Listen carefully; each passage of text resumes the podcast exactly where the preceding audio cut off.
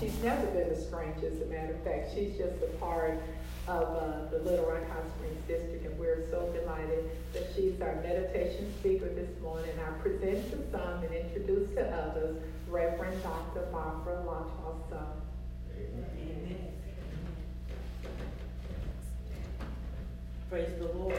Praise the Lord.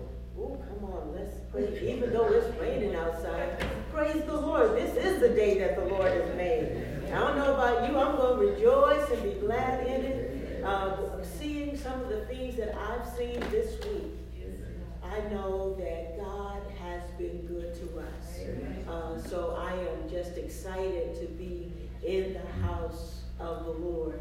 I am I called Mrs. Carter on yesterday and I said, Are you sure you want to press forward with the mass meeting? And she said the mass meeting will go on. Amen. Um, and, you know, as I look at her and her dedication and her perseverance, mm-hmm. you know, I, I, I am just in awe of how God undergirds her and supports her and allows her to push past all that she's dealing with and all that she's in. As you know, um, her sister passed uh, this week, and they are in the midst of preparing for uh, family coming in and dealing with all the things that you deal with uh, during this time. Uh, and as she prayed so passionately for Mrs.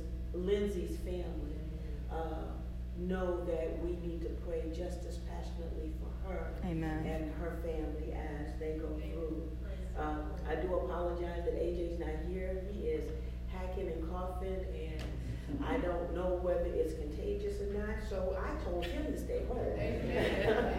um, so if I start hacking and coughing uh, tomorrow, I may stay home, but so far I haven't caught it, but we're not sure if it is, so we just thought it was best that he not come out today.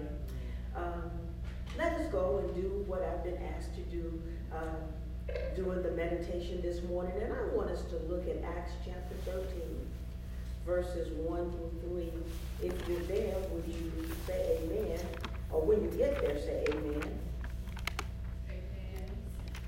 If you need a few more minutes, say hold on. Amen.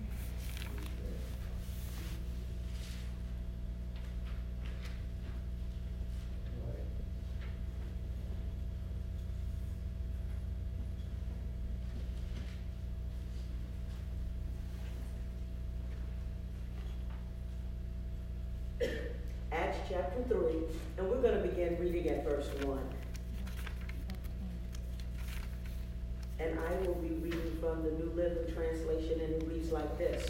Among the prophets and teachers of the church at Antioch of Syria was Barnabas, Simeon, called the Black Man, Lucius from Cyrene, Manaen, the childhood companion of King Herod Antipas, and Saul.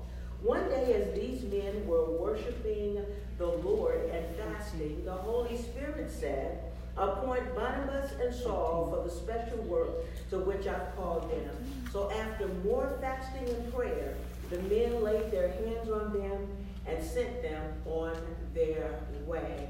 I want to speak to us for just a few minutes um, about our personal commitment in corporate relationships. Mm. Our personal commitment in corporate relationships. Let's pray. Gracious and eternal God, we praise you and we thank you for this preaching moment. I pray, oh God, that I would decrease and that you, Holy Spirit, would increase, that you would have your way, that you would anoint these lips of clay to speak succinctly what you want this congregation to hear. And the Holy Spirit, you would anoint us, your congregation, uh, that you would remove the scales from our eyes, the wax from our ears, the dullness from our hearts, that we may see, hear, and receive wondrous things from your word in Jesus' name. Amen and amen. Personal commitment in the midst of corporate relationships. As I looked at this text this uh, in preparation for this morning's message, the thing that jumped out to me is that these men, and it did not say that it was a regular worship service, but it did say that these men had gathered together and they were fasting and they were praying and they had gathered together to worship. And, in that text, in that, that, that the midst of them being gathered together. The scripture says that where two or three are gathered in my name, that I'm in the midst. Yeah. And you know, we get upset because this sanctuary is not filled. We're upset that all of the people that we think should be here are not here. But I want us to understand that if two or three of us gather, if we start fasting and praying and worshiping God, that's all it takes. Amen. Are, Amen. able to do some astronomical yes, he does. things that can extend our reach past these four walls. That's right. So here they are. These three, four, five men have gathered together and they are praying and they are fasting. And it was an, a, multi uh, uh, ethnic group of people who had gathered together in Antioch and they were fasting and praying. And the Lord spoke and yes. said, Separate Paul and Barnabas. Mm-hmm. Well, first of all, these five men had commitments. Yes. Mm-hmm. They had personal commitment. They were fasting, they were praying, they were seeking God. What would happen in the Little Rock High Spring. District, if just those of us who are here right now would begin to fast and pray and to seek God, what would happen if we start gathering together on significant times that we fasted and prayed and all we're doing is seeking God? We're not asking Him to bless us That's with right. cars and, and right. houses and money. We're just seeking God's face, seeking what He would have us to do. What would it be like to hear God's voice say, Separate unto me uh, uh, uh, uh Diane and, right. and, Sister Tippett uh, for the journey, for the mission that I have for them right now. We are missionaries and we're gathering together and over breakfast this morning, AJ and I were talking about the Missionary Society and, and, and, and, and what the Missionary Society does. And, and we know that a lot of what we do is designed to raise money and, and a lot of it is sent overseas and a lot is used uh, uh, to help educate our clergy. But what would happen? All right. What would All happen, right. Sister Carter, if we gathered together and prayed and God yes. dropped a special Come on. in the Little Rock Hot Springs district, uh, special missionaries Amen. that were sent to a direct group of people yes. uh, to, to be able to share the gospel something. with them, yes. to nurture them, to undergird them. What would happen? All right. All right. Can you begin to imagine the life, the energy, the vitality that would take place in our, not only in the church wherever we were meeting, but in our district as a whole, in our conference hmm. as a whole, as the Holy Spirit began to work in us to do some things different. And so, as we are looking at these people, they're worshiping God, they're fasting, and they are praying, and the Holy Spirit speaks and said, Appoint Barnabas and Saul for the special work that I've called them to do. And you know, Barnabas and Saul went on missionary journeys out of the church of Antioch. Oh, what would it be like for God to send people from our congregations on missionary journeys? What would it be like? How would it transform us to see the hand of God moving intimately in our congregations? But can I suggest to us, in order for us to see God move that way, that we're going to have to do what, what, what these disciples did at Antioch? Mm-hmm. We're going to have to gather together.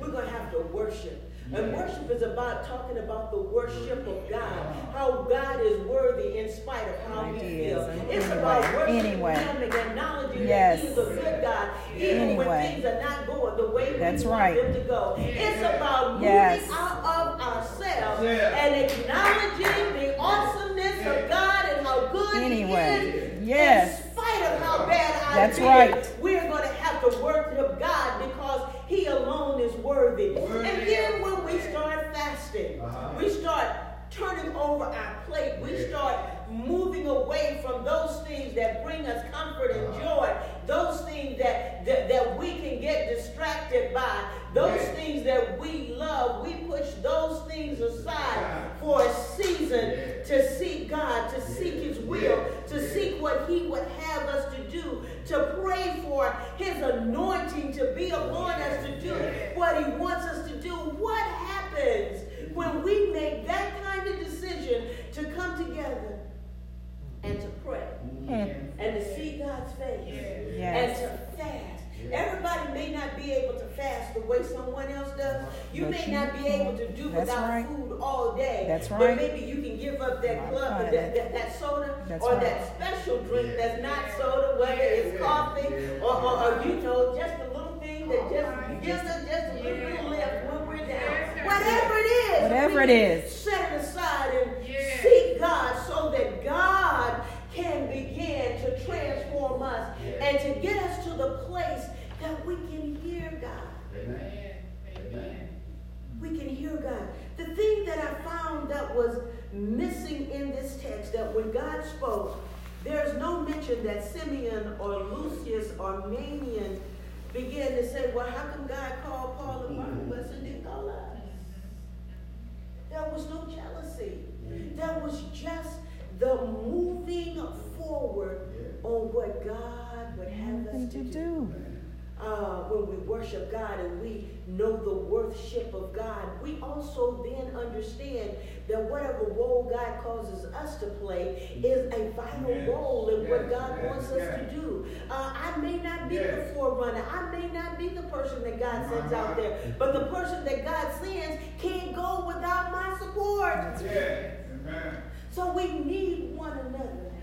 We need to gather together and bind together and begin to worship God because as we worship God, we draw closer not only to God, but we draw closer to one another. If we're worshiping over in that corner, in that corner, in this corner, and we're all focused on God and we are moving to where God is, don't you know that even though we're in those corners, that we're drawn closer and closer to one another. And as we become closer to one another, we begin to operate in unity. And as we operate in unity, then the express love of God is able to be able to, to, to, give us direction uh-huh. because now it's not about us mm.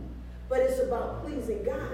And if it's about pleasing God, He can tell me to send Pookie and Ray Ray to do the mission, and I not get upset because I'm too old to go.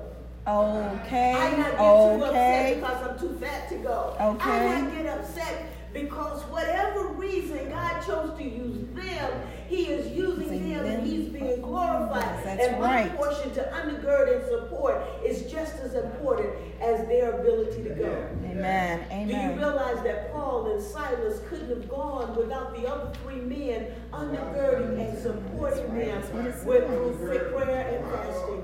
Oh, if we could just get to the point that we were undergirding and, and supporting our people in leadership. What would this, this mass meeting look like if we were fasting and praying and undergirding uh, Sister Carter as she moved forward as the president of, uh, uh, uh, of the, of the Little Rock Hot Springs District. What would our congregations look like?